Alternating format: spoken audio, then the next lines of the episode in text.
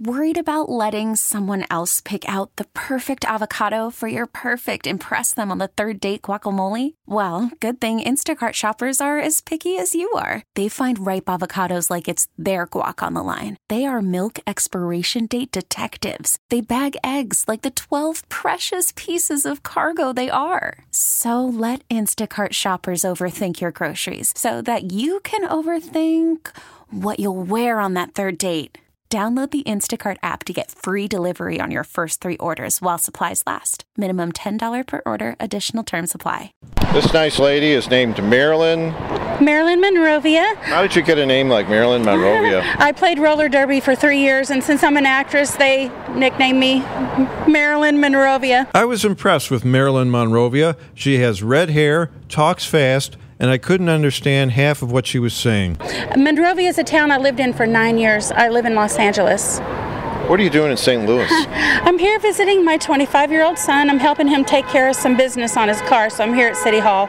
There's not no mom like a mom. I know. he needs some military experience, I believe. but while she was at City Hall, Marilyn Monrovia realized I was a reporter with a microphone, and she found out I am also a member of the SAG AFTRA union, which represents TV and radio stations. well, anyway, I'm here. I'm running for president for Screen Actors Guild. It's a national position, and I am. Uh, from Los Angeles, yeah. and it requires me to get a couple signatures right. on the petition. What attracts you to the presidency? I like a position of I'm a straw boss at home, but uh, I'm straw boss. I'm a straw boss at home, but what is a straw boss? I, am the one who organizes the household and tells everybody delegate all the work out. But I'm I'm in the Horseless Carriage Club at present, and I'm secretary for the Ladies Auxiliary. What I liked about Marilyn Monrovia, and it's why I signed her petition nominating her for SAG AFTRA president, is the union has become too fancy with full color monthly magazine updates for members. We need a president who can get back to basics. Well, actually, I'd be officiating all of the meetings, and I would be using Robert's Rules of Order. I could suggest that people uh, make a motion to vote on, but I wouldn't be a voter unless there was a tie. I would do tie breaking.